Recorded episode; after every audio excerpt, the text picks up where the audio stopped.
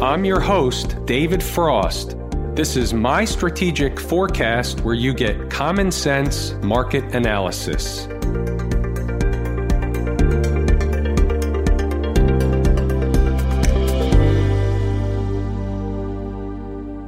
Hey folks, David Frost, my strategic forecast. You're here for another episode of Common Sense Market Analysis. Today is Wednesday, January 16, 2019. We're looking at a daily chart of the SPY or Spider, which is the proxy for the S&P 500. Right out of the chute, you're saying, "Wait a minute, the trend lines on the chart changed. What is this all about?" I'll get to that in a moment. Of course, we're going to explain what that 260.83 is all about. Let's go over what's going on in the market. So, we're in a zone and we started talking about this for the first time yesterday. The first time since the rally from the day after Christmas did we begin talking about the end of the rally. Think about that for a moment. And if you're one of the folks that's been messaging and posting comments on YouTube or whatever you want to do, or just thinking to yourself that he was crazy and that the market was going to collapse back down, there's no way we were going to rally up to here. Just remember that feeling. Here we are. This is the first time that we talked about shorting the market. Now, what happened today? We put in a little tiny tail candle. Is that extra important? It can be important. Am I ready to go all in and short the market right here? No, not so much just yet. It can be a top. I'm not sure that it's a top. We don't really know yet, but definitely it is a sign and a signal of a trend change. However, we need confirmation. We don't know that the market's not going to gap higher tomorrow and keep going. We're in the zone from a time perspective and we're in the zone from a price perspective. But remember, markets can go higher, but they don't have to. The market can turn at any point in time from this point forward. Remember what was happening in December. Go back and watch the videos from the second half of December on and listen to what was going on. I was telling you that we're going to start getting into the zone for a turn. Doesn't matter what the price is, it's more about time. The price could come from anywhere. We started talking about the rubber band stretching, and before the rubber band broke, I gave you the number, I gave you the area that if we were to close below, that was it. It was a snap and we were going much lower. That happened. We turned around and here we are again. And I'm telling you, we're in the zone for another turn. Now, doesn't mean jump the gun, but it can mean that we saw a top today. I really don't know. Nobody knows. They're not going to make it easy. The market's going to have fits and starts. It's going to go higher. It's going to go lower. It's going to look like it'll never go higher. It's going to look like it'll never go lower. That's the way markets work. I'm going to answer the question again. Am I looking for an all out collapse? Am I looking for a retest of the lows? Am I looking for lower lows? I'm not looking either way. I'm going to let the market dictate what it's doing. I know that if we close daily or weekly above or below certain levels, it's likely to run to the next level. That's the way markets work. That's why I take it one candlestick at a time, whether it's on a 10 minute chart, an hourly chart, daily, weekly, or monthly. What I can tell you is once the market does make a turn, and that turn is confirmed that we will have a pullback, I'll have some targets for us on the downside, but yet we don't even have a top on the upside yet. Maybe today's a top, maybe it's not. Any trader that wants to trade against today's high is more than welcome to do so. When doing that, realize in this type of environment, if you start early, and this is a little early, we're at the front end of the timing zone, if you will. If you start them up early, you're likely to be wrong a couple of times before you're right. Just know that. Could be right right out of the gate. I'm not sure. There's a window of opportunity, and that window will probably last for around 10 days or so. Maybe longer. We'll see. It doesn't have to happen just like that. I'm just giving you expectations of what can happen. Let's also talk about destination. And destination, at least, was the 50 period moving average, and we came up a touch short. So let's discuss that for a second. So remember, trick, trap, fool, and frustrate. Is this the way the market does that? is this one of those times where the market's going to just come up short of a number that everybody was looking for, the 50 period moving average, 263? There's a lot of traders looking for that.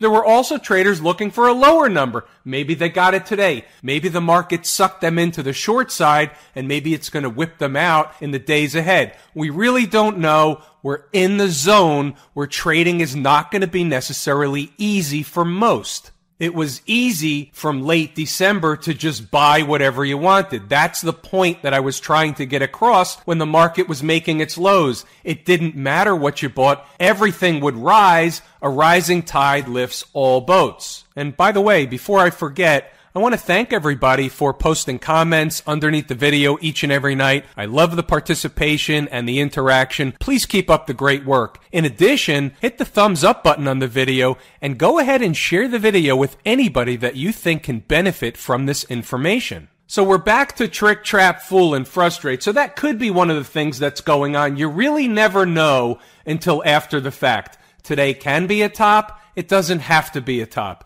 I'm not trying to be coy. I'm not trying to play both sides. I'm just setting your expectations correctly. Here's what I will say. Should they get to 263 in my estimation? The answer is yes. Higher than that is up to them, but they should at least satisfy, in my estimation, 263. What if they don't? What does that mean? To me, that'll mean weakness, and that'll mean that this longer term downtrend could be resuming and that the sell off could be larger than a pullback. Could is the operative word. We don't know. I'm just giving you little snippets into my mind. This is how I think. These are the things that I am thinking about. So I would sum that up by saying it this way. I fully expect 263 to be reached. And if it's not, the market is weaker than I expected. And that's okay. I can work with that. I can trade off that information. Remember, you don't always have to be the first one in. You don't always have to be in at the perfect price on a swing trade basis like this. Day trading, scalp trading, you want to fine tune that. You want the best price. When you're talking about a swing trade, it really doesn't make any difference. If you're going to be right, you're going to be right. If you're going to be wrong, you'll know where you're wrong, you'll know when you're wrong, and you'll have to get out of the trade. Here's a 10 minute chart. I want to address the 260 63. There's no reason whatsoever on my 10 minute chart. I just flipped over to a 10 minute chart, but it's not really important for this conversation. So 263.83 is going to likely be my bogey tomorrow.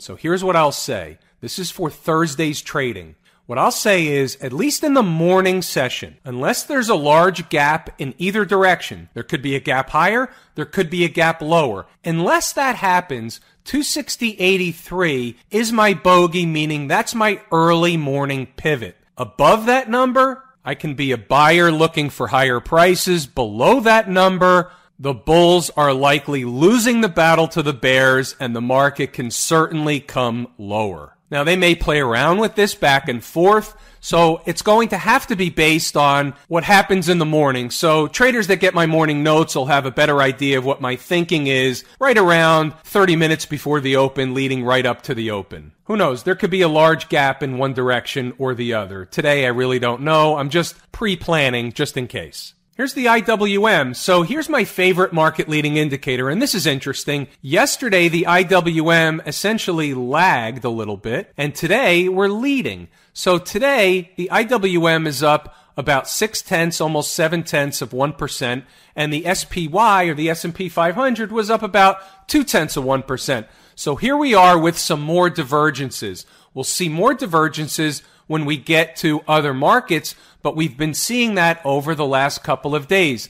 That's indicative of money rotating in and out of sectors, in and out of the market. It's part and parcel to the institutional distribution game. I think the IWM still has the capacity to go all the way up to 147.50. Could go higher, but I think that'll be pretty garden variety resistance as far as I'm concerned. Intraday certainly can go higher, but from a daily chart, I would find it hard to believe closing daily above that level on the first run. I just don't see that happening on the first shot. If it does, then the market is much stronger than it's letting on right now, even.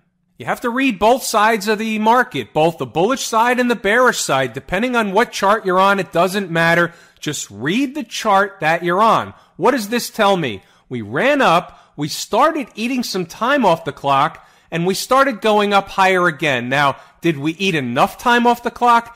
I don't know. We'll see. I would have liked to see us eat a little bit more time off the clock. That would have given me more confidence that the 147.50 could come in short order. We'll see how the market wants to treat this whole thing. Back to the VIX. So all of a sudden the VIX is up today by a couple of percentage points, but it's up nonetheless. But this really happened at the end of the day. We had a decline for the last, let's say, half an hour or so of the trading session that popped the VIX up a little bit. Maybe it's a top in the market, a bottom in the VIX. Maybe it's not. We'll see. Just remember, trick, trap, fool, and frustrate. You have to be prepared to read the market in real time. At the end of the day, how they close them is important. They didn't close them particularly well, so I realized that they sold them into the close. The question is, was it just some profit taking or was it something more? We'll uncover and unpack more of that in the morning. The market goes one day at a time, one candlestick at a time. So they gave me a clue at the close. Let's see what happens with the evidence in the morning. The transportation average, the DJT, the Dow Jones transports, they tried to pop them up a little bit today and they failed.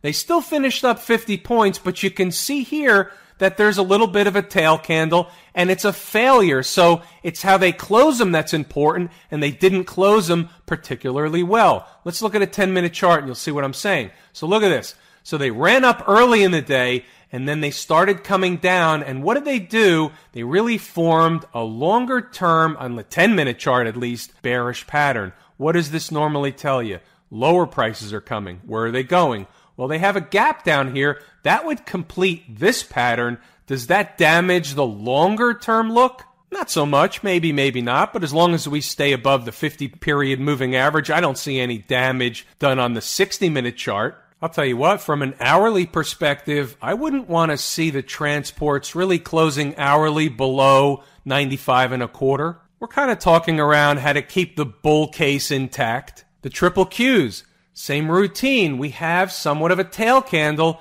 Is this the top? It can be, but it doesn't have to be. I just caution you to keep in mind trick, trap, fool, and frustrate. Anybody short the market is so against today's high. That's a relatively close to risk trade. Nothing wrong with that. But when you're looking at a daily chart, you have to realize it's daily closes. You can drill down to an intraday basis. So, for example, you can drill that down and say, well, if they close two hours above today's high, then I'm going to have to get out of the trade. And you can rationalize it that way. But if you see them start to push higher, you have to question how much higher are they really going to push? Now, if it was a beginner position and you're willing to take the heat and it's a longer term position, so be it. I get that. You're essentially averaging in. Everybody has to do whatever they're comfortable doing. It's all based on your comfort level, what makes you put the head down on the pillow and sleep well at night. Those are the things you have to do. How about the XLF? So we talk about this quite a bit and we talk about jumping over a resistance level. 25 was obvious resistance. It's a big fat round number. We were headed there. It's a destination. All of the above. And what happened? We jumped over 25 today and kept going, and the financial sector was absolutely on fire all day long. So let's talk about that for a minute. How do we use this information to our advantage? Well, we have to ask a couple of important questions. Can this be a blow off top? Yes, it could. And when I use the term top, I'm not saying top of the market, meaning an all time high, just an interim top. Could that be the case? Yes. Did we hit another very important resistance point today? Yes, we did. Those traders that have taken the course at Lazy E Mini Trader know exactly why and where that is. But here's the other thing we want to note. It was a strong day in the financials. It could be the last day of this uptrend. That's certainly possible. However, keep this in mind. If the financials are leading to the upside, is that a negative or a positive for the market? It's a positive doesn't have to mean anything in and of itself one way or the other, but likely the market follows the financials. They certainly are another leading indicator. So the financials are screaming higher today. The market did go higher, petered out. The financials, we'll see if they peter out today. It's possible. We're certainly extended. The XLF, the financial sector in and of itself, has had a tremendous rally off the bottom in late December. So they're certainly overcooked on the upside. Into resistance. It's just hard to see much higher prices in the XLF from here. So you can see there are a lot of different things pulling in a lot of different directions out here, depending on what chart you look at. But that's what we discussed before. It's how this works. Money starts to rotate and that's institutional distribution. It's the way they get out on spikes. Guarantee you there was some selling today in the XLF. No two ways about it. For those of you who might be new here, what I mean by that is we sell into a strong market. We want to sell into strength. You don't want to chase something down, watching your gains dissipate trying to chase price. You want to have a target and let the market come up to your target or the stock or the chart or whatever you're looking at, come up to the target and take you out. You don't have to have every single last solitary penny. We know the old adage, pigs get slaughtered. The first thing they teach you in trading school is nobody ever went broke taking a profit.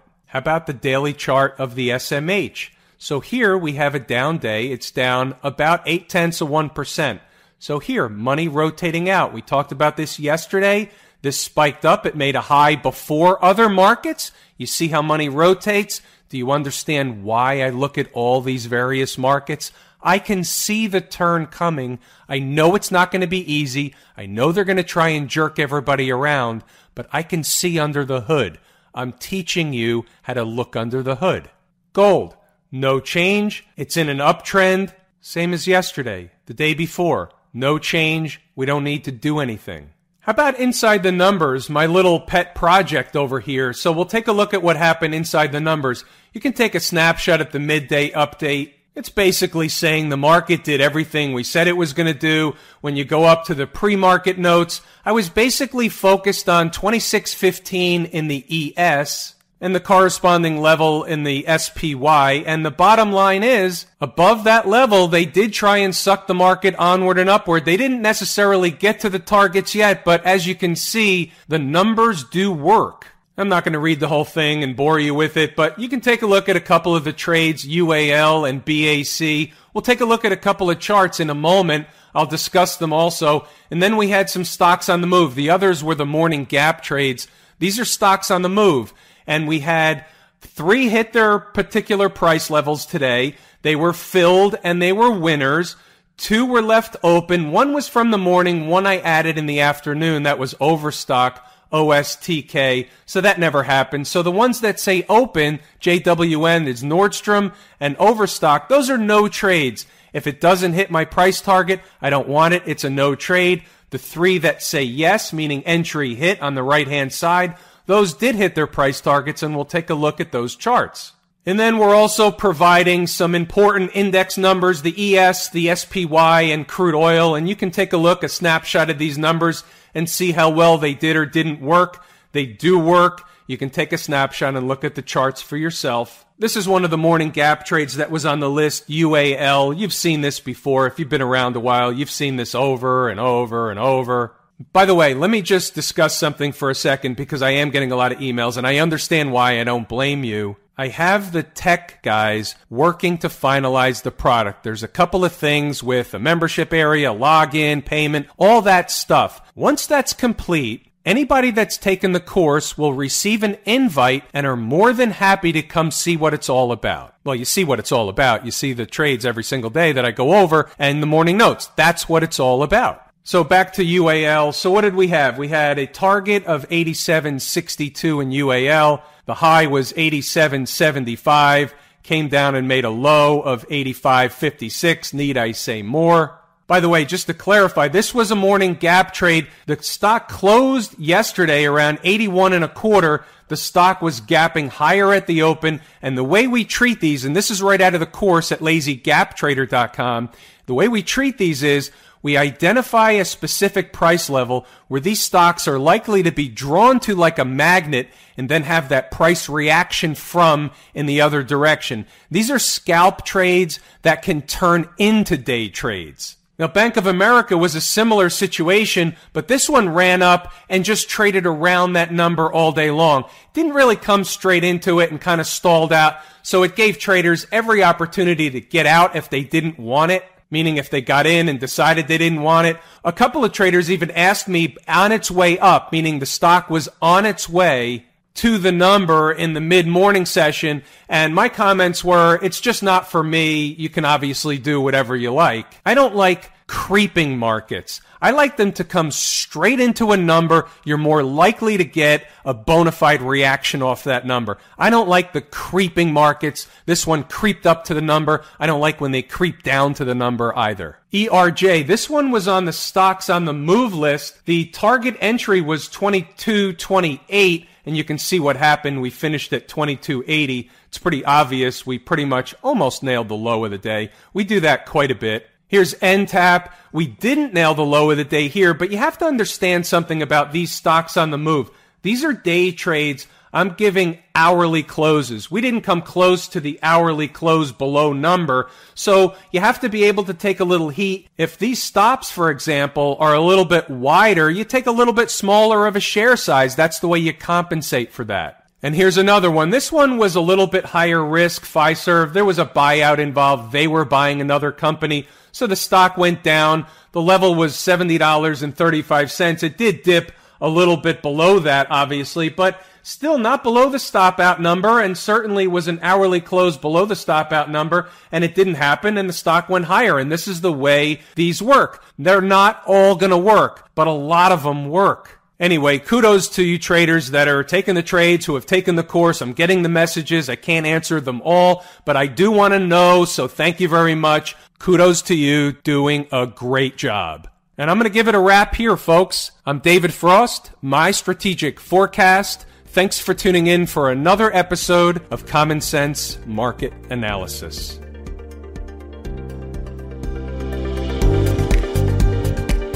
My Strategic Forecast is hosted by David Frost. Subscribe, rate, and review on your favorite podcast app, and please visit mystrategicforecast.com for more information. My Strategic Forecast is common sense market analysis.